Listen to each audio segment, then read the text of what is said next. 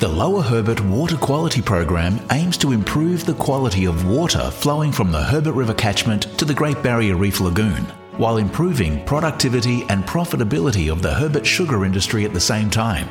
A total of $16.2 million has been allocated to the program under the Reef Trust Partnership, a partnership between the Australian Government and the Great Barrier Reef Foundation. Approximately $13.5 million is currently allocated to six on ground projects, which are being delivered by various delivery partners in the Herbert River catchment. To maximise outcomes, the Lower Herbert Water Quality Program leaders and project delivery partners are working together. In this podcast, you'll learn about the Lower Herbert Water Quality Program and the on ground projects that are underway in the Lower Herbert sugar industry. Bart Dryden is a business development manager for Reef Credits at Green Collar. Bart works with landholders and stakeholders to develop Reef Credits projects to reduce the runoff of sediments and nutrients to the Great Barrier Reef. Bart has a degree in applied science, majoring in natural systems and wildlife management, as well as 13 years' experience at Terrain NRM. Bart has worked in and around reef water quality improvement projects for the last 10 years and worked on projects focused on gully and stream bank repair, waterways and wetlands, and nutrient use efficiency. G'day, Bart. Thanks for your time. If I could start by getting you to explain reef credits and how they actually work. Uh, yeah, Jay. So, Reef Credits is a voluntary uh, environmental market that addresses uh, the issue of poor water quality at the Great Barrier Reef. It's a way of paying land managers or farmers for improving their practices to reduce their nitrogen runoff from their farm. For farmers, I guess it's thinking about what changes they want to make on their farm. So I guess farmers by nature are always making changes to, I guess, practices, uh, whether it's their tillage practices or their fertilizer practices, thinking about, you know, how do those changes can, you know, what sort of outcome they have in terms of water quality. And then if they're thinking about making a change, talking to us so we can quantify that change in terms of um, that reduced runoff, then establishes a project so they can start to get paid for making those changes. So, how would a grower go about obtaining reef credits? Well, it's probably the first case is, is making contact with us at Green Collar. Um, we can sit down with, with a grower and actually tailor a project to their property. We do a questionnaire to try and understand what their past practices are and then what practices they might want to move to uh, in the future. And then, yeah, we really sit with them and try and tailor projects that fit their operation. And how's it been going in the Herbert River District and getting growers on board? Yeah, good. We've had uh, a fair bit of interest, uh, particularly this year. We've had a couple of projects uh, that have been registered this year with Eco Markets Australia, who administer the Reef Credit Scheme. And uh, we've had two growers that have yeah, gone through that process and are now being paid for those changes.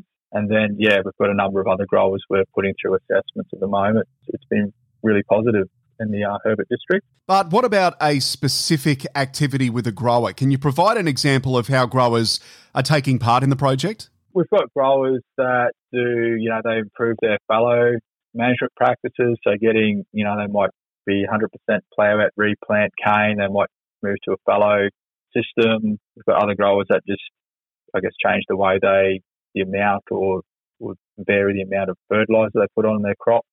Yeah, so there's a whole variety of ways that yeah growers can, I guess, improve the water quality benefits of their farm, improve the water quality of leaving their farm.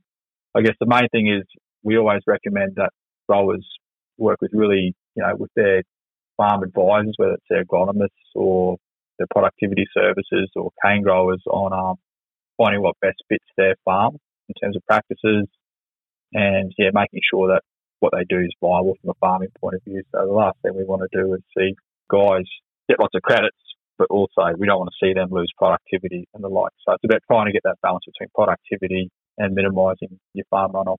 What would you say are the long term benefits of having reef credits?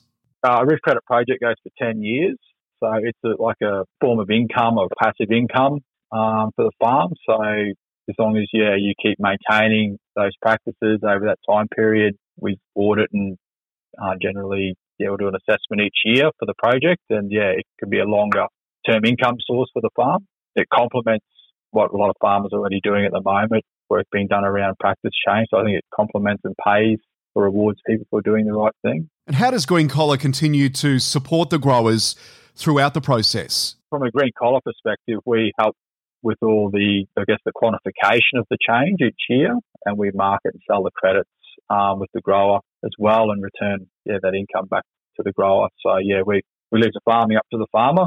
Yeah, but we really do the quantification, the, the marketing and selling of, of credits. But how would somebody then go about getting in contact with you at Green Collar and finding out more information? Yeah, probably first point of call is to jump on the Green Collar website.